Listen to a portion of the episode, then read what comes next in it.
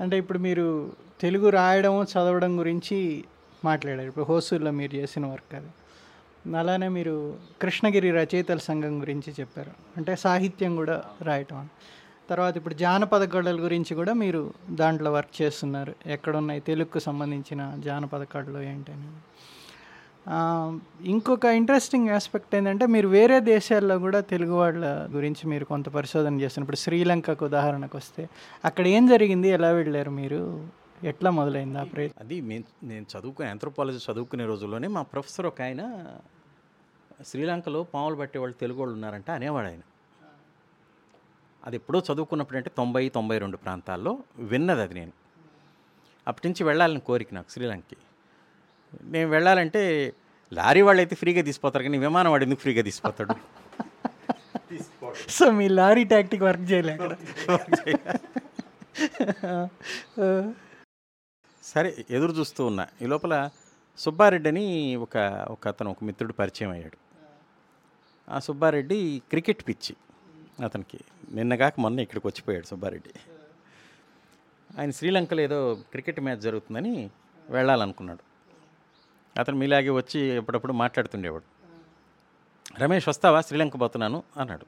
ఆ బాబోయ్ నాకు అర్థం కాదు? ఆ క్రికెట్ ఏందో అటో ఆ వాడు కొడతాడో వీడు కొడతాడో ఏందో అర్థం కాదు ఇద్దరు వరిగిస్తుంటారు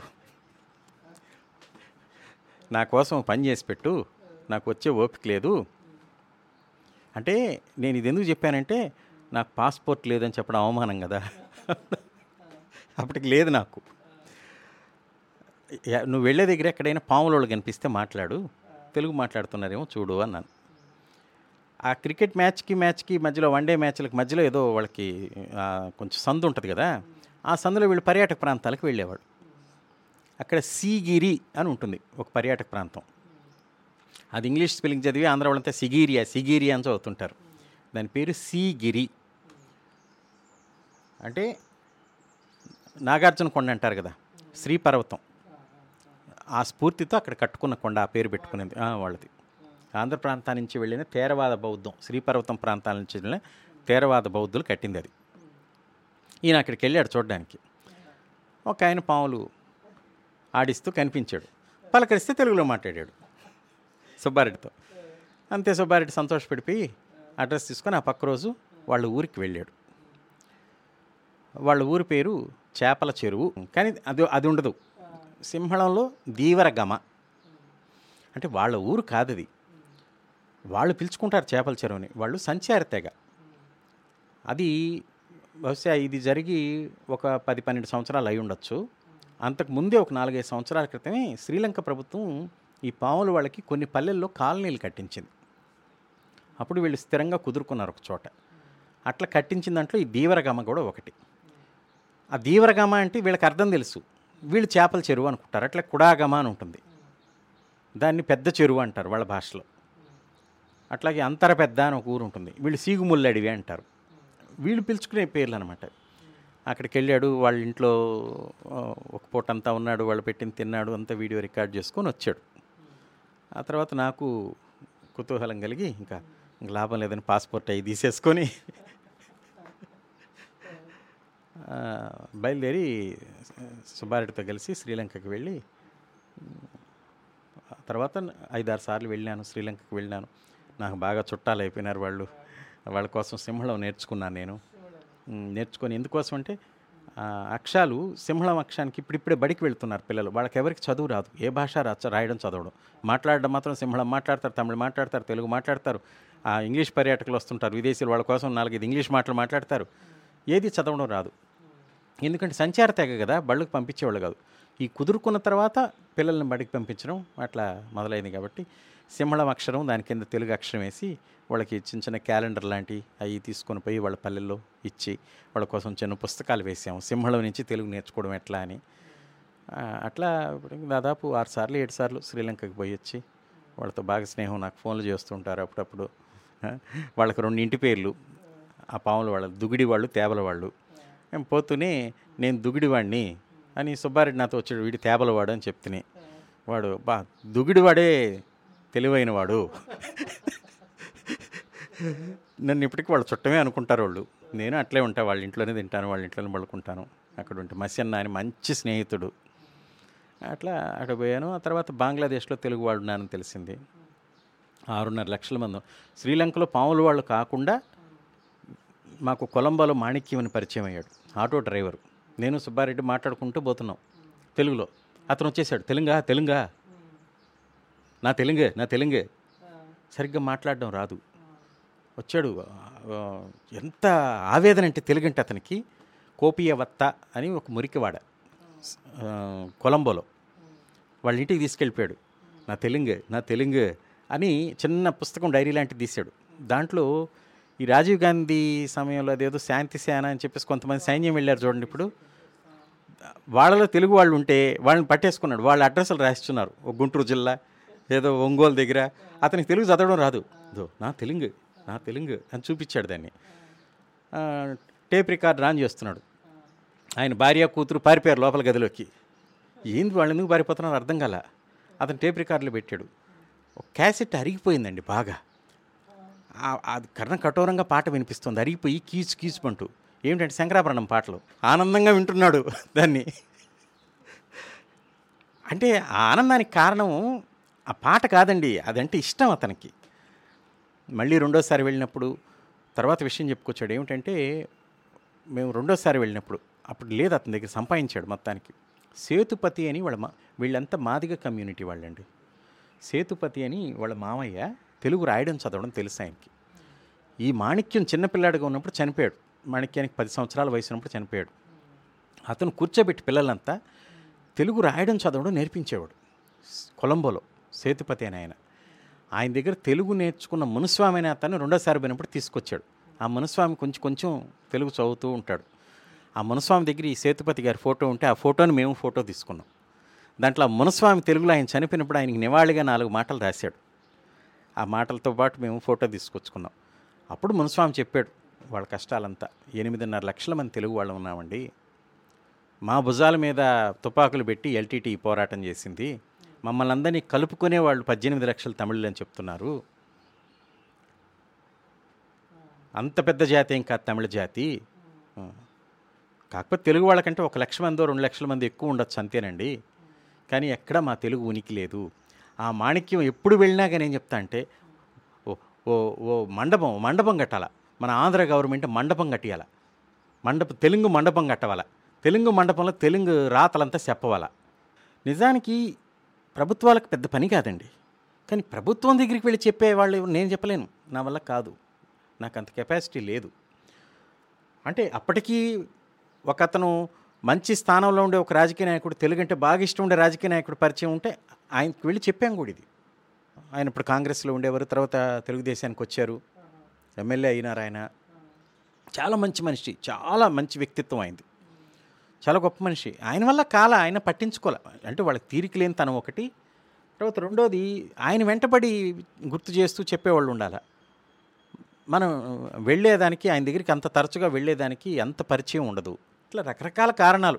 అంటే నా స్థాయి అంత పెద్దది కాకపోవడం కూడా అండి అంత పెద్ద స్థాయి ఉండేవాళ్ళు నాకు పరిచయం లేకపోవడం. మీరు మీరు వచ్చి వింటున్నారు. మీకు బదులుగా ఏదో ఒక వచ్చి ఒక గంట సేపు ఒక మంత్రో మంత్రికి చెప్పగలిగిన మనిషి వింటే వింటే. అయి ఉంటుంది. ఇప్పటికీ మాణిక్యం ఫోన్ చేస్తా అండి. నా దగ్గర ఫోన్ నెంబర్. మాణిక్యం కోరిక ఏమిటంటే మండపం అంటే ఏంటంటే ఒక హాల్ లాంటిది కట్టాలి అక్కడ తెలుగు వాళ్ళు. అక్కడ తెలుగు క్లాసులు నడవాలి. ఆంధ్రప్రదేశ్ నుంచి నెలకోసారో రెండు నెలలకు ఒకసారి పోయి ఏదో ఒక తెలుగు కళారూపం ప్రదర్శన జరగాలి. ఈ జరుగుతూ ఉంటే మళ్ళీ తెలుగు వాళ్ళంతా వచ్చేస్తారు తెలుగులోకి వచ్చేస్తారు అంటాడు అతను. అతను అది పేరాసే కావచ్చు అది వేరే విషయం. కానీ అది ప్రభుత్వాలు చేయలేనంత ఏం కాదు. సవ్యం రమేష్ చేయలేకపోవచ్చు అనిల్ గారు చేయలేకపోవచ్చు ప్రభుత్వాలు చేయలేనంత గొప్ప ఏం కాదు. అట్లా మేము అక్కడ తెలుగు వాళ్ళని కలిసాము కొన్ని పల్లెలు జాఫ్నా ఏరియాలో అల్లంపల్లి అనే పల్లికి వెళ్ళామండి. ఊరి పేరే అల్లంపల్లి. సింహళంలో ఇంగ్లీష్లో కూడా అట్లే రాస్తున్నారు చాలా పేర్లు. సరే తర్వాత బంగ్లాదేశ్లో తెలుగు వాళ్ళు ఉన్నారని తెలిసింది. ఢాకాలో ఉన్నారు.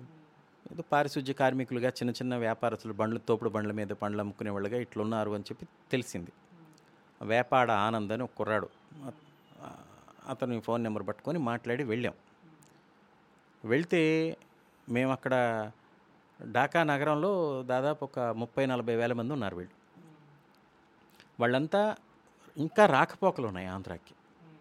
వాళ్ళు ఎక్కువ పారిశుద్ధ్య కార్మికులుగా పనిచేస్తున్నారు. వాళ్ళలో నూటికి తొంభై మందికి తెలుగు చదవడం రాయడం తెలుసు. దాదాపు అందరూ క్రిస్టియన్స్ అక్కడ. అందరికీ తెలుగు రాయడం చదవడం నేర్పుతున్నారు అక్కడ. అక్కడికి వెళ్ళిన తర్వాత ఏం తెలిసిందంటే వీళ్ళకంటే చాలా ముందు ఒక రెండు వందల సంవత్సరాల క్రితం బ్రిటిష్ వాళ్ళు టీ తోటల్లో పనిచేయడానికి కొంతమందిని ఉత్తరాంధ్ర నుంచి తీసుకెళ్ళారు. ఆ పల్లెలు ఉన్నాయని తెలిసిందండి. బంగ్లాదేశ్ బంగ్లాదేశ్లో తెలిసి ఆ పల్లెలకి వెళ్ళిపోయాం మేము. నర్సన్న తీల అని ఒక పల్లెకి వెళ్ళామండి. మీకు యూట్యూబ్లో ఉందండి. మేము మేము వెళ్ళినప్పుడు తీసి పెట్టింది వాళ్ళు గెంతు భజన అని ఒకటి చేశారండి. ఎంత అందమే కుర్రాళ్ళు. వాళ్ళకి ఏమిటంటే ఒక యాభై సంవత్సరాల పైన ఉన్న వాళ్ళకి తెలుగు మాట్లాడడం తెలుసు. ఆ లోపల వాళ్ళకి తెలుగు మాట్లాడడం తెలియదు. బాంగ్లా మాట్లాడతారు. అయితే అందరికీ తెలుగు పాటలు తెలుసు. భజన పాట రాత్రంతా రామాయణాన్ని గానం చేస్తూ భజన చేస్తారండి గెంతు భజన. ఆ, తర్వాత పాటలు పాడతారు. ఎవరికైనా పాట పాట పాడడం తెలుసా? అని నర్సన్న తిలాలో ఒకటంటే ఒక కుర్రాడండి ఒక పద్దెనిమిది ఏళ్ళు కుర్రాడు నూనూగు మీసాలు. మీ మీ మీ అంటే వచ్చాడు. ఎందు అంటే నేను నేను నేను నేను ఏదో వచ్చారు. వచ్చి హార్మోనియం వేసుకొని అంటే గోపాల భక్తులెంటనే పోదము రావో కృష్ణ అని ఒక భజన పాట పాడాడు. తర్వాత అట్లా ఇంకా ఏ ఏ జిల్లాలో ఉన్నారు? ఆ సమాచారం అంతా ఆరున్నర లక్షల మంది ఉన్నారండి బంగ్లాదేశ్లో. ఇది మనకు తెలియంది. తెలుగు సంఘాల వాళ్ళకు కూడా మలేషియాలో తెలుగు వాళ్ళు ఉన్నారని మారిషస్లో తెలుగు వాళ్ళు ఉన్నారని తెలుసు. అంతర్జాతీయ తెలుగు కేంద్రానికి చాలామంది తెలుగు వాళ్ళకి. శ్రీలంకలో ఇంతమంది తెలుగు వాళ్ళు ఉన్నారని బంగ్లాదేశ్లో ఇంతమంది తెలుగు వాళ్ళు ఉన్నారని తెలియదు అక్కడ దాలి అని ఒక ఆయన అండి ముసలాయన. ఆయనకి డెబ్బై ఐదు అట్లా వయసు మేము వెళ్ళినప్పుడు ఆయన ఎంత సరదాగా శ్రీకాకుళం వేసలో చెప్పారంటే ఎప్ మీరు ఎప్పుడు వచ్చారండి? ఎందుకు వచ్చారండి? అన్నామండి. మామ మా తాతల కాలం నాడు వచ్చేసినారు వెళ్ళిపోచ్చేసినారు. తెల్ల పరంగోడు అంటే తెల్లదొరల్ని తెల్ల పరంగివాడు. తెల్ల పరంగోడు డబ్బులు చెట్లు ఉన్నాయి ఊపితే రూపాయలు రాలిపోతున్నాయంటే ఏరుకోవడానికి వచ్చేసినాడు మా తాత. ఊపేసినాడు డబ్బులు రాలిపోయి తెల్లపరం కూడా ఏరుకునేసిన మాకేటినేదు అంటే డబ్బులు చెట్లు ఉన్నాయి ఊపితే డబ్బులు రాలుతాయి అంటే మా తాత ఏరుకు అది వ్యంగ్యం అండి సెటైర్ అంటాం చూడండి. టీ తోట అండి అతను డబ్బుల చెట్టు అనేది టీ తోట. టీ తోటలో పనిచేస్తే డబ్బులు వస్తాయని చెప్పాడు. వచ్చి మేము పనిచేసాము డబ్బులన్నీ వాడికి పోయాయి. మేము ఇక్కడ ఉండిపోయాము. అని చెప్తూ అతను చెప్పాడండి. వచ్చిన కొత్తలు మా ఇతను పెద్ద ఆయన వీళ్ళ తాత అసలు ఇతను చిన్నప్పుడు చెప్పేవాడంట. చుట్టూ నీళ్ళండి బంగ్లాదేశ్లో. గంగానది పాయలు పాయలు పాయలు పాయలుగా పోతూ ఉంటుంది. ఎక్కడ చూసినా మైళ్ళ కొద్దీ వెడల్పుతూ ఉంటుంది ఆ నది. వీళ్ళు రావాలి ఆ చిత్తడి నేలలు దాటుకొని. తెప్పలు కట్టుకునేవాళ్ళంట పారిపోదామని వచ్చేవాళ్ళంట వస్తుంటే ఈ తెల్లదోరలు చూసేవాళ్ళంట వీళ్ళని కాల్చేవాళ్ళంట కొంతమంది కాళ్ళు తీసేసేవాళ్ళంట. రూట్స్ నవలు చదివారు కదా మీరు? అంతకంటే అంతకంటే తక్కువ కష్టాలు పడ్డ తెలుగు జాతి. అంటే దాలేకి చదువు వచ్చుంటే రూట్స్ కంటే మించిన నవలు రాసి ఉండేవాడు అతను. దాలేకి చదువు రాదు. అట్లా మా తిరుగుళ్ళో ఇట్లా నేపాల్లో పారిశుద్ధ్య కార్మికులు తెలుగు వాళ్ళు ఉన్నారు. నేపాల్లో జంగం వాళ్ళు విభూతి జంగాలని తెలుగు వాళ్ళు కనిపించారు. అట్లా ఆ దేశాలకు పోయినప్పుడు ఇవి కనిపించాయి వాళ్ళ కోసం మే వాళ్ళు చాలా చిన్న కోరిక కోరారండి. నేను పోవడం మానుకునేసా. ఇప్పుడు తమిళనాడు తిరగడం లేదు. ఇవి ఎందుకు తిరగడం లేదంటే నేను చేతగాని వాడిని నాకు తెలుసు. నా శక్తి నాకు అర్థమైపోయింది. ఏదో చేసేద్దామని ఉడుకునెత్తురులో ఉన్నప్పుడు అనుకున్నాను. బంగ్లాదేశ్ వాళ్ళు నన్ను ఏం కోరారు? శ్రీలంక వాళ్ళు నన్ను ఏం కోరారు? శ్రీలంకలో ఆల్ఫాన్స్ అని ఒకడు ఉన్నాడండి పాములు పట్టే పిల్లాడు. చిచ్చరి పిడుగు. ఐక్యరాజ్య సమితికి సంబంధించిన ఒక ఆఫీస్ ఉంటే దాంట్లో డ్రైవర్గా పనిచేస్తాడు జీప్ డ్రైవర్గా. వాడు గొడవ వేస్తాడు వాళ్ళ ఆఫీసర్తో. ఏం గొడవ వేస్తా అంటే ఏదో మైనారిటీ భాషల గురించి సమావేశం జరుగుతుంటే వీళ్ళు లోపలికి దూరేశాడు. దూరేసి మీరు ఎంతసేపు మైనారిటీ భాష అంటే శ్రీలంకలో తమిళ గురించే మాట్లాడతారు మా తెలుగు గురించి ఎందుకు మాట్లాడరు మీరు? అని. బయటకు వచ్చి నాకు ఫోన్ చేస్తాడు. అన్నా ఏం ఏం చేస్తూ ఉండవు నువ్వు వాడు ఇండియాలో కూర్చొని? ఏం చేస్తూ ఉండవు నువ్వు? అంటే వాడు పళ్ళు పటపట కొరకడం నాకు ఫోన్లో వినిపిస్తుంది. ఈరోజు మా ఆఫీసర్ని తిట్టేస్తే నేను. పోరా నీకు పని లేదని చెప్పేసి పోతే పోని పని లేకపోతే అడక్క తింటాను. ఏం మన తెలుగుని వీళ్ళు? అట్లాగే వీడు చిచ్చరపీడుగా ఆల్ఫాన్సో బంగ్లాదేశ్లో కుర్రాడు ఆంథ్రోపాలజీ చదువుతున్నాడు నేను వెళ్ళేసరికి. వాడు చాలా సాఫ్ట్గా ఉంటాడు. వాడి దగ్గర ఒక ఇంగ్లీష్లో ఒక వ్యాసం రాయించి అమ్మనుళ్ళ తెలుగులో ట్రాన్స్లేట్ చేసి వేసాం. వాడు ఎట్లా రాస్తాడంటే బంగ్లాదేశ్ తెలుగు వాళ్ళ గురించి వాడు ఆంథ్రోపాలజిస్ట్గా రాస్తాడు వాడు. వాళ్ళు నన్ను ఏం కోరారంటే మేము ఆ దేశాన్ని చూస్తాం. తెలుగు వాళ్ళు ఉండే దేశాన్ని. ఓ పది మందిని తీసుకోండి. ఒక నెల రోజుల పాటు మాకు తెలుగు రాయడం చదవడం నేర్పిండి మేము వచ్చి మా మా వాళ్ళకందరికీ మేము దాన్ని వ్యాపింప చేస్తాం పెద్ద ఖర్చు కాదండి. నేను ప్రయత్నం చేసిన. మళ్ళీ సుబ్బారెడ్డి మా అన్న ఒక ఆయన వాళ్ళిద్దరిని పంపించిన. వాళ్ళు పోయి ఆశ పెట్టి వచ్చారు శ్రీలంకకి. పది మందిని రెడీ చేశారు. అంటే వాళ్ళని ఇక్కడ ఇది శ్రీలంక వాళ్ళు అయితే తిరుపతికి బంగ్లాదేశ్ వాళ్ళు అయితే విశాఖపట్నంకి తీసుకొచ్చి ఓ నెల రోజుల పాటు వాళ్ళకి కమ్మటి భోజనం పెట్టి వాళ్ళకి రాయడం చదవడం నేర్పించి అంటే పడుకోవడానికి వసతి. పది మంది కాదు ఇరవై మంది వస్తా అనుకోండి ఇరవై మందికి భోజనం పడుకోవడానికి వసతి. ఒక రోజు రెండు రోజుల్లో ఆ చుట్టుపక్కల చూపించడం ఊర్లో. వాళ్ళకి కావాల్సిన పుస్తకాలు అవి ఇవ్వడం పంపించడం. చాలా ప్రయత్నం చేశానండి. నా- సర్కిల్లో నా వల్ల కాల అది. చేతి పనులు చేసేవాళ్ళు చేతి పనులు స్కిల్ ఉన్నవాళ్ళు వాళ్ళు కూడా చాలామంది తెలుగు వాళ్ళు అని మీరు గుర్తించారు. దాంట్లో మీరు ఏం వర్క్ చేశారు? ఏ రకమైన వర్క్ చేశారు? సార్ ఏం పని చేయలేదు. పని మొదలు పెట్టినప్పుడు అదే డిటిఎల్సీ అని ఒక సంస్థ ఉందండి. Detroit Telugu literary club. అమెరికాలో డిట్రాయిట్లో ఉంటారు వాళ్ళు. చాలా మంచి స్నేహితులు నాకు. మద్దిపాటి కృష్ణారావు గారు వేములపల్లి రాఘవేంద్ర చౌదరి గారు అడుసుమిల్లి శివ గారు పిన్నమనేని శ్రీను గారు ఆర్ సీతారామయ్య గారు వీళ్ళు చాలా మంచి స్నేహితులు. అంటే స్నేహితులు కాదు నా కుటుంబ సభ్యులు అట్లుంటాం అనమాట మేము. అమెరికాకి వెళ్తే నేను కృష్ణారావు గారి ఇంట్లోనే ఉంటాను. అందరం కూర్చుంటాం. శివగారు శ్రీని గారు వస్తారు అక్కడికి. రాత్రి పన్నెండు అవుతుందో ఒంటి గంట అవుతుందో రెండు అవుతుందో మూడు అవుతుందో కృష్ణారావు గారు సైంటిస్ట్ ఆయన. వారి ఇల్లాలు విజయ్ గారు పెద్ద డాక్టరు. నేను వెళ్తే ఓ వారం సెలవు పెడతారు. రాత్రి పగలు మాట్లాడుకోవడం నిద్ర వచ్చినప్పుడు నిద్రపోతాం ఆకలేసినప్పుడు ఆకలి వేసినప్పుడు ఏదో తింటాం. అంటే ఈ నా- తిరుగుడులో నేను సంపాదించిన జ్ఞానం అండి తెలుగుకు సంబంధించి. నా తిరుగుడులో వచ్చిందే ఇది. నేను పరిశోధకుడిని కాదు చాలా చోట్ల రాశా. నా తిరుగుతున్నప్పుడు కనపడినవి మాత్రమే. అంటే బహుశా ప్రపంచంలో ఏడు వేల భాషలు ఉన్నాయన్నారు. ఏ భాష వాళ్ళకి ఇంత పెద్ద కల్చర్ లేదండి. ఏ భాష వాళ్ళకి? బహుశా ఉంటే నాకు తెలియదు నేను ప్రపంచంలో చెప్తున్నా. మన దేశంలో అయితే లేదు ఎవరికి. ఇప్పుడు జానపద కళలు ఉన్నాయండి. ప్రదర్శన కళలు. ప్రదర్శించేటి అంటే ఆటపాటలతోటి తమిళలో ఏం చెప్తారు? నూట పది కళలు ఉన్నాయి మాకు అని చెప్పి చెప్తారు రికార్డు. నూట పది కళలు తీసి చెప్తానండి నేను. అందులో నూట ఐదు మాత్రమే తెలుగు. మిగిలిన ఐదు తమిళే. ఆలోచించండి తెలుగు వాళ్ళని కర్ణాటకలో వందల కళలు తెలుగు కళారూపాలు ఉన్నాయి గుజరాత్ నుంచి ఒక అతను వచ్చి ఆయన పేరు ఏదో దేవి. కర్ణాటకలో సెటిల్ అయి ఉన్నారు. ఆయన భారతదేశంలోనే జానపద కళలకి చాలా రిచ్ ఏరియా కర్ణాటక. కన్నడిగులకున్నన్ని కళారూపాలు ఏమన్నారు అందులో మూడు వంతుల పైగా తెలుగు. పేరు ఎవరిది? కన్నడిగులది. నేను ఒక నాకు తెలిసిన ఒక జాబితా రాశానండి. ఎందుకు జరిగింది ఇదంతా? భాషా రాష్ట్రాలు. భాషా రాష్ట్రాలు మా తాత ఒక కథ చెప్పేవాడు నాకు. ఆ కథ చెప్తాను మీకు. ఒక కాపాయన ఉన్నాడు అంటే రైతు. రైతు అనేది ఉర్దూ మాట కాపాయన అనేది తెలుగు మాట. ఒక కాపాయన ఉన్నాడు. ఆయనకు ఓ పది ఎకరాల నేల ఉంది. ఎక్కడి నుంచో ఇంకొక అతను వచ్చాడు. బయట నుంచి. అయ్యా నేను బతకలేనండి. నాకు ఏదైనా దారి చూపించండి అన్నాడు సరే నా దగ్గర పని చేసుకో పొలం పని చేసుకో అట్లాగే నీకు భోజనం అది ఇస్తాను. అది ఇంట్లో కష్టం ఉంది కదా దాన్ని శుభ్రం చేసుకో ఇంటి బయట ఉండేదాన్ని అక్కడ ఉండు నీ కుటుంబంతో అన్నాడు. ఓ ఏడాది గడిచింది. ఇదో ఈ రెండు ఎకరాలు పొలం నువ్వు బాగా చేస్తున్నావు కదా నాకు బోలెడు ఉంది. పది ఎకరాలు ఉంది కదా ఈ రెండు ఎకరాలు నువ్వు చేసుకో అన్నాడు అతన్ని. ఐదేళ్ళు ఆరేళ్ళు గడిచాయి. ఈ కాపాయన ఉన్నాడు కదా. ఈ కాపాయన ఊరు పెద్దల్ని పంచాయతీకి పిలిచాడు. పిలిచి వాడు నన్ను అన్యాయం చేస్తున్నాడు నా ఐదు ఎకరాలు నాకు పంచేయండి అన్నాడు ఈ కాపాయన. అదే ఆంధ్ర ఉద్యమం.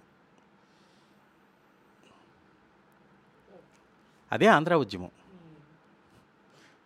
అదే ప్రత్యేక ఆంధ్ర రాష్ట్రం యాభై మూడులో ఏర్పడింది. అదే ఉమ్మడి ఆంధ్రప్రదేశ్ యాభై ఆరులో ఏర్పడింది.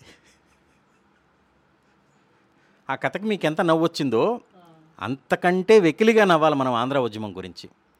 వింజి నుంచి వానమామల వరకు పడమటి కనుమల నుంచి వంగకడల వరకు ఉన్న తెలుగు నేలలో ఇది తెలుగు నేల అని చారడి నేల అడిగి తీసుకున్నారు. అందుకే ఈ పరిస్థితి వచ్చింది. ఈ పరిస్థితికి అంతా కారణం ఏంటంటే పంతొమ్మిది వందల పదమూడు నుంచి మొదలైన ఆంధ్రోద్యమం. చాలా వరకు కారణం.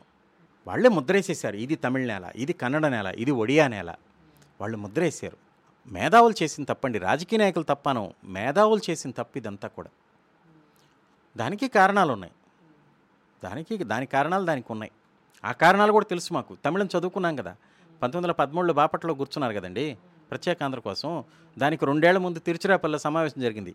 కావేరి నదికి దక్షిణం మనం తమిళ వాళ్ళం రాష్ట్రం తీసుకో లేకపోతే తెలుగు వాళ్ళతో ఏగలేమని. అది వీళ్ళకి తెలుసు బాపట్లో కూర్చున్న వాళ్ళకి. బాపట్లో కూర్చున్న వాళ్ళకి తెలుసు. మరి వీళ్ళు ఎందుకు అడిగారు మద్రాసుకు ఉత్తరం? వాళ్ళు కావేరికి దక్షిణం అడుగుతున్నారు. వీళ్ళు మద్రాసు ఉత్తరం ఎందుకు అడిగారు? దానికి కారణం ఉంది. ఎందుకు మొదలుపెట్టారు వీళ్ళు? ఆంధ్ర ఉద్యమం ఎందుకు మొదలుపెట్టారంటే వింజిమూరి వేదాంత దేశికర్ తెలుగు వైష్ణవుడు.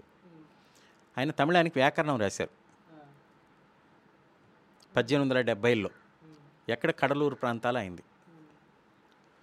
రాస్తూ అందులో ఒక మాట రాశాడు. ఏం రాశాడంటే తమిళానికి ఒక భాషగా చెప్పుకునే అర్హత లేదు. సంస్కృతం లేనిదే తమిళం మనజాలదు అని రాశాడు. తమిళంలో. ఇది పక్షి సూర్యనారాయణ శాస్త్రి అనే తెలుగు స్మార్త బ్రాహ్మణుడికి ఒళ్ళు మండింది. ఎట్లా ఒక భాషని ఇట్లా కించిపరుస్తావు నువ్వు? ఈ సూర్యనారాయణ శాస్త్రిది మధురకు దక్షిణం తిరునెల్వేలి ప్రాంతం. ఈయనకి కోపం వచ్చింది. ఈయన ఆయన్ని ఖండిస్తూ ఈయన రాశాడు. అట్లా ఒక భాషను అనడం తప్పు. సంస్కృతం గొప్ప భాష అని చెప్పు నేను ఒప్పుకుంటా. తమిళానికి వ్యాకరణం రాస్తూ తమిళాన్ని నువ్వు ఎందుకు కించపరుస్తావు? తప్పు అన్నాడు. అప్పుడు మద్రాసుకు దక్షిణ ప్రాంతాల్లో తమిళ వర్గాలు రెండుగా చీలే. తమిళ వర్గం సంస్కృత వర్గం. సూర్యనారాయణ శాస్త్రి ఆయన పేరు మార్చుకున్నారు. పరిధి మార్ కలైన్యర్ అని తమిళ పేరు పెట్టుకున్నాడు ఆయన. సూర్య అంటే పరిధి తమిళ్ళో. నారాయణ అంటే మార్. శాస్త్రి అంటే కలైన్యర్. అని పరిధి మార్ కలైన్యర్ అని పెట్టుకున్నాడు. పెట్టుకొని ఉద్యమం మొదలుపెట్టాడు. ఆయన తర్వాత ఆ ఉద్యమము బ్రాహ్మణేతరులైన చదువుకున్న కులం ఇంకొకటి ఉంది అక్కడ. పిళ్ళైలు కణక పిళ్ళై. కరణాలు. తమిళులకి ఏమైంది? బ్రాహ్మణులు కాకుండా కాయస్థులు అంటే కణక పిళ్ళైలు ఉన్నారు అక్కడ. వాళ్ళు ఏం చేశారు? చదువుకున్న వాళ్ళు ఎప్పుడు బ్రాహ్మణులకి వాళ్ళకి పోటీ. సాహిత్యంలో కానీ చదువులో కానీ పోటీ అనమాట తెలుగు నేల మీద వాళ్ళు లేకుండా పోయారు. ఈ కనక పిళ్ళైలు ఏం చేశారు? ఆ ఉద్యమాన్ని తీసుకున్నారు. పరిధి మార్కాలు ఏం చేయనిచ్చి ఎవరు తీసుకున్నారు? వేదాచలం పిళ్ళై అని మరై మలై అడిగలార్. మరై మలై వేదం అంటే మరై మలై అంటే అచలం కొండ. మరై మలై అడిగలారని అని చెప్పేసి తీసుకున్నాం ఆయన తీసుకోవడం తీసుకోవడమే దీన్ని సంస్కృత వ్యతిరేక ఉద్యమాన్ని బ్రాహ్మణ వ్యతిరేక ఉద్యమంగా కూడా మరల్చాడు ఆయన. మరల్చాడు కానీ సక్సెస్ కాల. అదే సమయానికి ఇప్పుడు ముగ్గురులో ఇద్దరు తెలుగు వాళ్ళు వచ్చారు. వింజమూరి వేదాంత దేశకరు పక్షి సూర్యనారాయణ శాస్త్రి ఇద్దరు తెలుగు వాళ్ళు అయ్యారు.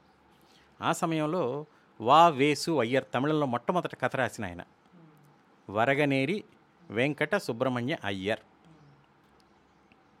ఆయన ఇంటి పేరు వరాహగిరి తిరుచిరాపల్లి ఆయనది ఆయన మరా మహారాష్ట్రలో సావార్కరెట్లో ఈ తమిళ వాళ్ళకి అట్లా ఆయన. అంటే తీవ్రవాది. పిస్తోల్ ఎత్తుకొని ఒక దూరం కాల్చి పడేశాడు తెల్లదోరని మహా పొగరబోతు. ఆయన అరెస్ట్ చేశారు. షిప్లో లండన్కి తరలిస్తుంటే షిప్లోంచి దూకేసి ఇంగ్లీష్ ఛానల్ ఈదుకొని వచ్చేసాడు. తర్వాత పాండిచ్చేరిలో ఉన్నాడు. సరే ఆ తర్వాత ఆయన గాంధీ అడుగుజాడల్లో నడిచాడు. సత్యాగ్రహం అని చెప్తూ తీవ్రవాదాన్ని వదిలేసి. ఒక గురుకులం స్థాపించాడు తిరుచిరాపల్లిలో. ఆ గురుకులంలో బ్రాహ్మణ పిల్లలకి బ్రాహ్మణేతర పిల్లలకి విడివిడిగా వడ్డించేవారు. వంటలంతా బ్రాహ్మణులు చేసేవాళ్ళు. అప్పుడు గాంధీ అడుగుజాడలో నడిచే ఆయన రామస్వామి నాయుడు. ఆయన్ని పెరియార్ అంటారు. ఆయన తెలుగు గాజుల బలిజలు తెలుగు వాళ్ళు. ఆయన తిరువాన్కూర్లో పోయి ఉద్యమం చేస్తున్నాడు. దేవాలయాల్లో హరిజనులను ప్రవేశింపజేయాలి అని. ఇది తెలిసింది. ఎవడో చెప్పాడు. "ఆ, నువ్వు ఉండే అక్కడే లేదు కానీ అని. ఆయన వచ్చాడు. ఈయన వరాహగిరి దగ్గరికి వచ్చారు సుబ్రహ్మణ్య అయ్యర్ దగ్గరికి. వీళ్ళిద్దరికి పంచాయతీ నడిచింది. ఈ పంచాయతీ గాంధీ దగ్గరికి వెళ్ళింది. గాంధీ ఏం చేశాడంటే అంటే సరే అందరినీ కలిపి కూర్చోబెట్టి భోజనాలు పెట్టాయా అదేంది? సరే వంట వాళ్ళని కావాలంటే బ్రాహ్మణులను పెట్టుకో అన్నాడు. రామస్వామి నాయుడు కోపం వచ్చింది. కద్దరు తీసి పక్కనేసాడు. నల్ల చొక్కా వేసుకొని ద్రావిడ ఉద్యమం మొదలుపెట్టాడు. తీవ్రమైన బ్రాహ్మణ వ్యతిరేక ఉద్యమం మొదలుపెట్టాడు. అంటే ఎట్లా వచ్చిందంటే శ్రీరంగం కావేరిలో స్నానం చేస్తున్నారు బ్రాహ్మణులు. ఈ కార్యకర్తలు ఉంటారు. ద్రావిడ కళగం కార్యకర్తలు. బయటకు వస్తూనే వాళ్ళ పిలకలు పట్టుకొని వంచి నామాలు నాకేవాళ్ళు. జంజాలు తెంచేవాళ్ళు. అంటే చిన్న హెరాస్మెంట్ కాదు అది. ఈ ఈ ఉద్యమం మద్రాసుకు ఉత్తరం పాకకూడదు. పాకితే తట్టుకోలేము మనము. ఇది పాకకూడదు. ఒక ఉద్యమానికి పొలిటికల్ సైన్స్లో చెప్తారు కదా ఎక్కడ ఒక ఉద్యమం జరిగేటప్పుడు ఆ ఉద్యమం అక్కడే ఆగాలంటే ఇక్కడ ఇంకొక ఉద్యమం మొదలు పెట్టాలి మనం. దానికి సంబంధం లేనిది. వీళ్ళు ప్రత్యేక రాష్ట్ర ఉద్యమం మొదలుపెట్టారు ఇక్కడ. తెలుగు కోసం కాదండి. దాంట్లో మంచి చెడు గురించి నేను మాట్లాడడం లే వాళ్ళు చేసింది మంచిగా చెడు అని నేను మాట్లాడడం లే చేసింది ఇందుకోసమే. తెలుగు కోసం ఈ ఉద్యమం చేసి ఉంటే యాభై మూడులో రాష్ట్రం ఏర్పడిన తర్వాత వెంటనే చేయాల్సింది ఈ రాష్ట్రానికి అధికార భాషగా తెలుగును ప్రకటించడం. ఆంధ్రప్రదేశ్కి అధికార భాషగా ఎప్పుడు ప్రకటించారండి? రాష్ట్రం ఏర్పడిన పదేళ్ళ తర్వాత. ఆడే అయిపోలే చిత్తశుద్ధి ఎంత మాత్రం అనేది? కాబట్టి ఆంధ్ర రాష్ట్ర ఉద్యమం తెలుగు కోసం జరగలేదు. అది అబద్ధం. పొట్టి శ్రీరాములు గారు ఆంధ్ర రాష్ట్రం కోసం చనిపోలేదు. అది ఇంకా పెద్ద అబద్ధం. ఈ మాట అంటేనే పొట్టి శ్రీరాములు గారు ఇట్లా అంటావు అట్లా అంటే కాదు. పొట్టి శ్రీరాములు గారు చాలా చాలా చాలా చాలా చాలా గొప్ప మనిషి. చాలా సున్నితమైన మనిషి. అటువంటి వాడు తెలుగు జాతిలో పుట్టడం తెలుగు వాళ్ళందరూ చేసుకున్న గర్వకారణం. ఆయన చనిపోయిన ఆంధ్ర రాష్ట్రం కోసం కాదు ఆయన నిరాహార దీక్ష కూర్చునే దానికి ముందే నెహ్రూ పార్లమెంట్లో ప్రకటించాడు. వివాదాస్పదమైన మద్రాసు బళ్ళారి వదిలేస్తే రాష్ట్రం ఏర్పాటు చేస్తాము అని. పొట్టి శ్రీరాములు గారు మద్రాసు లేని ఆంధ్ర రాష్ట్రము తలలేని మొండెం వంటిదని మద్రాసు నగరం కోసం కూర్చున్నాడండి ఆయన నిరాహార దీక్షకి. ఆంధ్ర రాష్ట్రం కోసం కాదు కాదు కాదు. మొత్తం చదవండి. మద్రాసు నగరం కోసం కూర్చున్నాడు ఆయన. కూర్చొని అన్ని రోజులు ఇప్పటికి గుండెల్లో దేవేస్తుండే ఆయన అన్ని రోజులు ప్రపంచంలో ఉన్నారు అట్లా. చచ్చిపోతున్నామని తెలిసి చచ్చిపోతున్నామని తెలిసి బాంబు కట్టుకొని ఎల్టీటీ వాళ్ళు పోయి దూకేయచ్చండి. క్షణాల్లో చావండి అది. క్షణాల్లో చావు గతి కదా అది. చచ్చిపోతున్నాడని తెలిసి అన్ని రోజులు చేయడం. ఎంత గొప్ప త్యాగం అది. దేనికోసం త్యాగం చేశాడు అతను? మద్రాసు నగరం కోసం. చచ్చిపోయాడు. అంతే అల్లాబర్ కనపడిన తమిళ బోర్డులు అంతా ప్యాడేసరి కొట్టారు పగల కొట్టారు తట్టాబుట్ట సర్దుకున్నారు కర్నూలు గుడారాలకు బరిగెత్తేశారు. కర్నూలులో గుడారాలు వేసుకున్నారు ఆఫీసుల్లో. ప్రకటించేశాడు నెహ్రూ ఆంధ్ర రాష్ట్రం ఇచ్చేసామన్నాడు. వెళ్ళిపోయినారు చక్క చక్క ఎవరు వెళ్ళిపోమన్నారు మిమ్మల్ని? మద్రాసు నగరం పైన? మద్రాసుకు దక్షిణంగా ఉండే తెలుగు వాళ్ళం ఉన్నాం కదా మేము. మాకు కూడా హక్కు లేదు. అది పూర్తిగా ఆంధ్ర ప్రాంతపు తెలుగు వాళ్ళది మద్రాసు నగరం. దాంట్లో ఉండే అంగుళం అంగుళం మీది. ఆ ప్రతి కట్టడంలో ఉండే ప్రతి ఇసుక రేణువు మీది. ఆంధ్ర ప్రాంతపు తెలుగు వాళ్ళది. మా తెలుగు వాళ్ళది కూడా కాదు. దక్షిణ తెలుగు వాళ్ళది కూడా కాదు. ఎందుకు వదులుకొని పోయినారు? అదేమన్నంటే మద్రాసీలు అనేవాళ్ళు ఎన్టీఆర్ వచ్చిన తర్వాత గుర్తొచ్చింది. ఎవడి రాజధాని నగరంతో వాడిని గుర్తిస్తారండి? మీరు ఎందుకు ఉలిక్కిపడ్డారు? మద్రాసి అంటే మీరు ఉలిక్కిపడుతున్నారంటే మీది కాదనే కదా? దాని నుంచి దూరం అయిపోయారనే కదా? హైదరాబాదీ అంటే హైదరా తెలంగాణ వాడిని హైదరాబాదీ అంటే ఉలిక్కిపడతాడా? ఉలిక్కిపడ్డా కదా ఇప్పుడు? మద్రాసి అంటే మీరు ఎందుకు ఉలిక్కిపడ్డారు? మీరు మద్రాసీలే కదా మీరే మద్రాసీలు మేము కాదు. దక్షిణ తెలుగు వాళ్ళము మేమేదో మదరైట్సో లేదా కోయంబత్తూరైట్సో ఇంకేదో అవుతాం కానీ మేము మద్రాసీలం కాదు మీరే మద్రాసీలు. ఎంత చీకట్లో ఉండిపోయారు చూడండి చరిత్రలో ఆంధ్రప్రదేశ్ తెలుగు వాళ్ళు. అమ్మ మమ్మల్ని మద్రాసీలు అనేవాళ్ళు ఆత్మగౌరవం దెబ్బతినేది. మద్రాసీలనికి ఏమంటారు మిమ్మల్ని? ఇప్పుడు ఆ పదం తమిళోడు తీసేసుకున్నాడు. దాంతో ఇప్పుడు ఏమైంది? భారతదేశంలో నేషనల్ జియోగ్రఫీ ఛానల్ వచ్చింది. హిందీలో ఛానల్ పెడుతుంది. అదే హిందీలో డబ్బింగ్ చెప్తుంది. దాని తర్వాత తమిళ డబ్బింగ్ డిస్కవరీ ఛానల్ వచ్చింది. హిందీ పెడుతుంది. దాని తర్వాత తమిళ డబ్బింగ్ వాడు దోమల చుట్టాలు తయారు చేస్తాడు. టార్టాయిస్ కంపెనీ అయ్యేదో దాని అట్టపైన హిందీ ఉంటుంది ఇంగ్లీష్ ఉంటుంది తమిళ్ ఉంటుంది. సాంబ్రాణి పుల్లలు తయారు చేస్తాడు. దాని అట్టపైన పెద్దదిగా హిందీ ఉంటుంది ఇంగ్లీష్ ఉంటుంది తమిళ్ ఉంటుంది. ఒక వంద చూపిస్తే ఇట్లాంటివి మీకు. అంటే భారతదేశంలో ఉండేది ఇంటర్నేషనల్ లాంగ్వేజ్ ఇంగ్లీష్ కాకుండా హిందీ తమిళ్ రెండే. కారణం ఏమిటి? సౌత్ ఇండియాలో పెద్ద నగరం మద్రాసు. మద్రాసీలు ఎవరంటే తమిళియన్స్. వాళ్ళు గర్వంగా చెప్పుకున్నారు మేమే మద్రాసీలు అని. మీరు ఉలిక్కిపడ్డారు. ఎంత చారిత్రకమైన తప్పిదనం చూడండి తప్పిదం చూడండి. తెలుగువాడు భాషా రాష్ట్రం అడగడం ఏందండి? ఇందాక మా తాత చెప్పిన కథ చెప్పాను కదా. తెలుగువాడు భాషా రాష్ట్రం అడగడం ఏందండి? వాడు గొడవ పడిద్దు నాకు కావేరికి దక్షిణం అని తీమను కన్నడిగుడు ఏదో ఈయన తీమను అడిగి తీసుకొని పోవాల్సింది. వీళ్ళతో మేము ఆగలేరు బాబు అని. నిజానికి ఇప్పుడు తెలుగు రాష్ట్రాలను మీరు చెప్పే రెండు రాష్ట్రాల్లో కలిపి నలభై మంది ఎంపీలు ఉంటే ఇదంతా రాజాజీ ఇంకా మేలు కదా. దక్షిణ ప్రదేశాన్ని పెట్టమన్నాడు ఇదంతా కలిపి.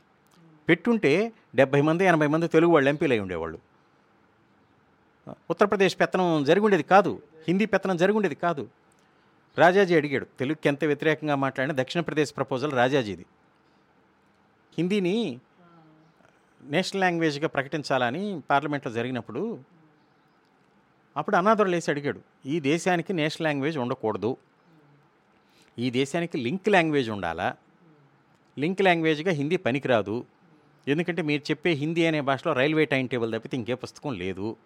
అంతే కదండి. పంతొమ్మిది వందల యాభై నాటికి హిందీలో ఏం సాహిత్యం ఉంది చెప్పండి? తులసీదాస్ వాళ్ళు రాసింది బ్రజ్లో. నువ్వు హిందీ అని పేరు పెట్టిన తర్వాత ఏముంది దాంట్లో సాహిత్యం? ఏదో ప్రేమచంద్ గారు రాసిన నాలుగైదు కథలు తప్పితే ఏముండయి? కాబట్టి దీనికి ఈ దేశానికి అనుసంధాన భాషగా ఉండాల్సిన అర్హత తెలుగుకుంది అన్నదర్ పార్లమెంట్లో అడిగాడండి. తెలుగుని తెలుగుని అనుసంధాన భాష చేయండి అని అన్నదర్ అడిగాడండి. సరోజిని నాయుడు కూతురు ఉంది కదా? కమల ఆవిడ లేసి అన్నదొర నానా మాటలు తిట్టింది. మీకేం తెలుసు తెలుగు గురించి? తెలుగు అర్హత లేదు అని. పార్లమెంట్ రికార్డ్స్ అండి ఇవన్నీ. అంటే తెలుగుని గురించి పట్టణతనం జగన్మోహన్ రెడ్డి చంద్రబాబు నాయుడు వీళ్ళలో కాదండి. చాలా పాతది ఇది. దానికి కొస్స ఇప్పుడు జరుగుతుండేది నేను చాలా చోట్ల చెప్పేది ఏంటంటే తెలుగు జాతి ఇట్లా దిగజారిపోవడానికి కారణం రాజకీయ నాయకులు కాదు కాదు కాదు మేధావులు. తెలుగు మేధావులు పాడైపోయినారు. చాలా పాతకాలం నుంచి తెలుగును పట్టించుకోలే పాడైపోయినారు. కాబట్టి తెలుగు ఇట్లుంది. ఇదే నేను చెప్పేది. మేధావులు చాణుక్యుడు ఏం చెప్తా అండి ఆయన అర్థశాస్త్రం రాసినాడు. ఏమిటి అర్థశాస్త్రం? ఎకనామిక్స్ రాసినాడు ఆయన. పొలిటికల్ సైన్స్ రాసినాడు అర్థశాస్త్రం పేరుతో. అట్లాంటి పుస్తకం ఆ కాలంలో భారతదేశంలో వచ్చిందంటే చిన్న విషయం కాదు కదా. పొలిటికల్ సైన్స్ రాసినాడు. దాంట్లో ఒక చోట ఉంటుంది చూడండి మీరు. ప్రజలు నడిపించేది రాజు కాదు. ప్రజలకి రాజుకి మధ్య ఒక మేధావర్గం ఉంటుంది. వాళ్ళు గుప్పెడి మంది ఉంటారు. ఇట్లా చెప్తాడు ఆయన. గుప్పెడి మంది ఉంటారు. వాళ్ళు నడిపిస్తారు. రాజు తెలివైనోడైతే వాడిని కొనేసుకుంటాడు. రాజు తెలివి తక్కువడైతే వాడిని వ్యతిరేకిస్తాడు. వాడు ప్రజలను ఎట్లయినా రాజుకు మంచిగా చెప్పగలడు చెడుగైనా చెప్పగలడు. కొనేసుకుంటే మంచిగా ప్రచారం చేస్తాడు. అంటే మేధావి వర్గం ఎక్కడైతే విఫలమవుతుందో ఆ సమాజం అంతా విఫలమవుతుంది అది మనకు జరిగింది. తెలుగు నేల మీద మీరు అనుకుంటున్న ఈ ఆంధ్రప్రదేశ్ తెలుగు నేల మీద జరిగింది. మా మేధావర్గం అంతా తమిళులు అయిపోయినారు. ఎప్పుడైతే ఈ ఉద్యమం మొదలుపెట్టిందో తమిళం తమిళం తమిళం తమిళం. ఈరోజు తమిళాన్ని పెంచి పోషించి పెద్దదిగా ఎత్తి పెట్టినంత తెలుగోళ్ళే తమిళనాడు. ఇప్పుడు తెలుగు ప్రాంతాలంటే మాకు తెలిసింది రాయలసీమ కోస్తా ఆంధ్ర తెలంగాణ. ఇప్పుడు మీరు చెప్తున్న నెంబర్స్ వింటుంటే ఆల్మోస్ట్ ఈక్వల్ నెంబర్స్ వేరే ప్రాంతాల్లో ఇరవై రెండు శాతం తెలుగు వాళ్ళు ఒడిశాలో ఉన్నారండి. కోటి మంది. భాషా రాష్ట్రాలతో ఏ ఏ రాష్ట్రాలు బెనిఫిట్ పొందాయో చెప్తాను చూడండి. ఒరిస్సాలో పడమటి ప్రాంతం అంతా అంటే ఒరిస్సా ఇప్పుడు మీరు ఇట్లా ఇట్లా మూలగా ఉంటుంది కదా ఈశాన్యం మూలగా ఆ మ్యాప్ చూసుకున్నారంటే దాన్ని సరిగ్గా నిలువుకి చీల్చారనుకోండి ఆ మధ్య భాగం అంతా కూడా తూర్పు కనుమలు ఉంటాయి. కింది నుంచి మధ్య భాగం అంతా కూడా అంటే మలకనగిరి జిల్లా నుంచి మొదలుపెట్టి పై వరకు కూడా మయూర్భంజ్ జిల్లా వరకు కూడా ఆ మధ్యలో తూర్పు కనుమలు ఉంటాయి. అంటే ఆ రాష్ట్రాన్ని పొడవుగా రెండుగా చీల్స్తాయి తూర్పు కనుమలు. తూర్పు కనుమలకి కింద అంటే సముద్ర తీరానికి కిందికి వచ్చే ప్రాంతం అంతా ఒడియా ఉంటుంది. తూర్పు కనుమల మొత్తం గిరిజన భాషలు ఉంటాయి. గిరిజన భాషల్లో దాంట్లో మళ్ళీ దక్షిణ ప్రాంతం ఉంటుంది కదా. గిరిజన భాషల్లో గోండ్సుకు గోండ్స్కి సంబంధించిన కోందు కుయ్యి కువి పెంగో పర్జీ ఇటువంటి ద్రావిడ భాషలు మొదటి స్థానంలో ఉంటాయి దక్షిణ ప్రాంతంలో. రెండో స్థానంలో ముండారి భాషలు అంటారు. అంటే మన సవర బోండా ఇట్లాంటి భాషలు ఉంటాయి. కొంచెం ఉత్తర ప్రాంతాల్లో బోండా ఈ ఈ ముండారియన్ భాషలు అంటే కొలేరియన్ లాంగ్వేజెస్ అని కూడా అంటారు. అంటే సంతాలి ఇట్లాంటివి ఎక్కువ ఉంటాయి ద్రావిడ భాషలు కొంచెం ఉంటాయి.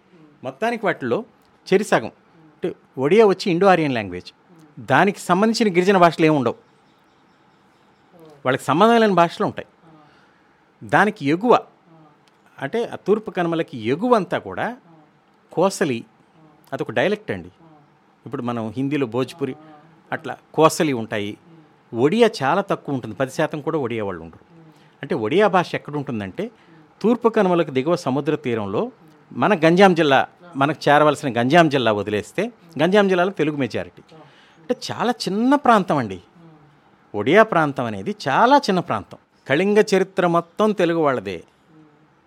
కళింగ ప్రాచీన శాసనాల్లో కళింగ దేశం వేరు ఓడ్ర దేశం వేరు. కళింగ దేశం గోదావరికి ఉత్తరంగా మన తూర్పుగోదావరి జిల్లా నుంచి మొదలవుతుంది. తూర్పుగోదావరి విశాఖపట్నం విజయనగరం శ్రీకాకుళం గంజాము గజపతి మహానదికి దక్షిణం అంటే కటకం నుంచి మొదలవుతుంది. ఇది కళింగం. ఇది తెలుగు ప్రాంతం. మహానదికి ఉత్తరం ఓడ్రం. అంటే చాలా చిన్నది ఓడ్ర దేశం. వాళ్ళకి ఎప్పుడైతే పెద్ద రాష్ట్రం వచ్చేసిందో పంతొమ్మిది వందల ముప్పై ఆరులో పెద్ద కల్చర్ వచ్చేసింది ప్రపంచంలో గుర్తింపు వచ్చేసింది. రెండు వేల ఒకటి జనాభా లెక్కలు తీయండి ఇప్పటి కర్ణాటకలో జనాభా లెక్కలో జనాభా లెక్కల్లో ఎంత తారుమారు చేస్తారో తెలుసు మాకు. జనాభా లెక్కల్లోనే అరవై ఐదు శాతానికి లోపు కన్నడ జనాభా కర్ణాటకలో. జనాభా లెక్కల్లోనే. అంటే వాళ్ళకి ఏమేమి భాషలో చేరిపోయినాయి దాంట్లో? పెద్ద భాష తెలుగు తెలుగు వాళ్ళు అందులో చేరిపినారు కన్నడిగులుగా. కొంత మరాఠీలు చేరిపోయినారు తుళు వాళ్ళు చేరిపోయినారు. ఎనిమిది జ్ఞానపీఠ అవార్డులు వచ్చాయి కదా కన్నడానికి వాళ్ళ మా మాతృభాషలు ఎత్తుకోండి. మాస్తి వెంకటేశ్ గారు తమిళ మాతృభాష. ఇంకొకరికి తుళు మాతృభాష ఇంకొకరి కొంకణి మాతృభాష. కన్నడిగులకి కన్నడిగుల కన్నడ సాహిత్యానికి సేవ చేసిన అందరూ కాదు. అంటే భాషా రాష్ట్రాల వల్ల ఆ భాషలన్నీ లాభం పొందినాయి. ఏమనుకోకండి తెలుగు చంకనాకిపోయింది. ఓకే సార్ ఇప్పుడు ఏం చేస్తున్నారు మీరు వర్క్? నా తిరుగుడులో నాకు ఈ బోలెడు దొరికాయండి. అంతే ఇందాక చెప్పాను కదా ఏ భాషకి లేనని జానపద కళారూపాలు నేను జాబితా రాసుకుంటే ప్రదర్శన కళలే ఒక మూడు వందల పైచీలకు ఐదు వందల పైచీలకు దొరికాయి అట్లాగే చేతి కళలు ఉంటాయండి. ఈ చుట్టుపక్కల కాళహస్తి చుట్టుపక్కల కొయ్యి బొమ్మలు చెక్కుతారు. మాధవమాల పల్లమాల. ఇట్లాంటివి ఇంకొక మూడు వందల దాకా దొరికాయి మనం పోగొట్టుకుంటున్న పనులు ఉన్నాయి తెలుగు వాళ్ళం. ఉత్పత్తి దశలో మొట్టమొదటి వచ్చింది. మొన్నే ఒక మిత్రుడు చెప్పాడు. సాళ్ళు జడ్డిగం వేసి గొర్రు అంటారు కదండి విత్తనం వేస్తారు కదా నాగలకి. నాలుగు సాళ్ళ గొర్రు ఉంది తెలుగు నేల మీద. ఇంకా రాయలసీమలో బతికుంది అది. ఒడియావాడికి ఒక్కసారి గొర్రె ఉంది ఇంకా. ఒడిశాలో ఉత్తర ఒడిశాలో చాలా ప్రాంతాల్లోకి ఎద్దులకు ముక్కు కుట్టడం తెలియదు ఇప్పటికీ నేను చెప్పడం తమిళనాడులో దక్షిణ తమిళనాడులో కూడా జంట నాగళ్ళ పద్ధతి వందేళ్ళ క్రితం తెలుగువాడు కనిపెట్టాడు అంటే తెలుగు వాళ్ళు ఉత్పత్తి దశలో ఎంత వెళ్ళిపోయారు అనే దాని గురించి. ఇవన్నీ కూడా రాస్తే చదివేవాళ్ళు తగ్గిపోతున్నారు. చూసేవాళ్ళు పెరుగుతున్నారు. చూడడం వినడం. పని ఒత్తిళ్ళ వల్ల కావచ్చు చూడడం వినడం వల్ల వెళ్ళిపోతున్నారు కాబట్టి నా మిత్రులు DTLC Detroit Telugu literary club వాళ్ళకి మేము గంటల గంటల గంటలు మాట్లాడుకుంటూ ఉంటే ఆ మాటల్లోంచి వాళ్ళు ఇవన్నీ రికార్డ్ చేస్తే బాగుంటుందని అని అంటే వాళ్ళు ముందుకు వచ్చారు వాళ్ళు ముందుకు వచ్చి ఒక ఇద్దరు కుర్రాళ్ళని ఇక్కడ ఉంచుకొని శ్రీ డాక్టర్ శ్రీనివాసు విజయ్ అనే ఇద్దరిని ఉంచుకొని ఈ పని మొదలుపెట్టి మన జనవరి నుంచి చేస్తూ ఉన్నాం. వీడియోలో రికార్డ్ చేస్తున్నారు. వీడియోలండి ప్రతిదీ వీడియో. నాకంటే ఈ విషయంలో ఎక్కువ పని చేసేవాడు ఎక్కువ ఆసక్తితో ఎక్కువ ఓపికతో చేసేవాడు ఇంకొకరు రావచ్చు రేపు. కానీ నేను మొదలుపెట్టిందంతా మొదలు పెట్టాల్సిన అవసరం లేదు. ఇప్పుడు తెలుగు భాషకు ప్రాచుర్యం అనండి లేదు వేరే రాష్ట్రాల్లో ఉన్న తెలుగు వాళ్ళని మనవాళ్ళుగా గుర్తింపజేయడానికి గల ప్రయత్నాలు అనండి ఏం చేస్తే బాగుంటుంది గవర్నమెంట్ మీ ఉద్దేశంలో? ఏమి కన్స్ట్రక్టివ్గా యాక్షన్ తీసుకుంటే ఇప్పుడు గవర్నమెంట్ పరంగా దీన్ని ఇదంతా ప్రైవేట్ ఇండివిజువల్స్ చేసిందే చెప్పారు మీరు నాకు. చాలా ఆసక్తి అధికారాలు ఉన్న మంత్రిత్వ శాఖను ఏర్పాటు చేస్తే మంత్రిత్వ శాఖను ఏర్పాటు చేసి అందులో బాగా ఆసక్తి అధికారాలతో కూడిన మంత్రిని ఏర్పాటు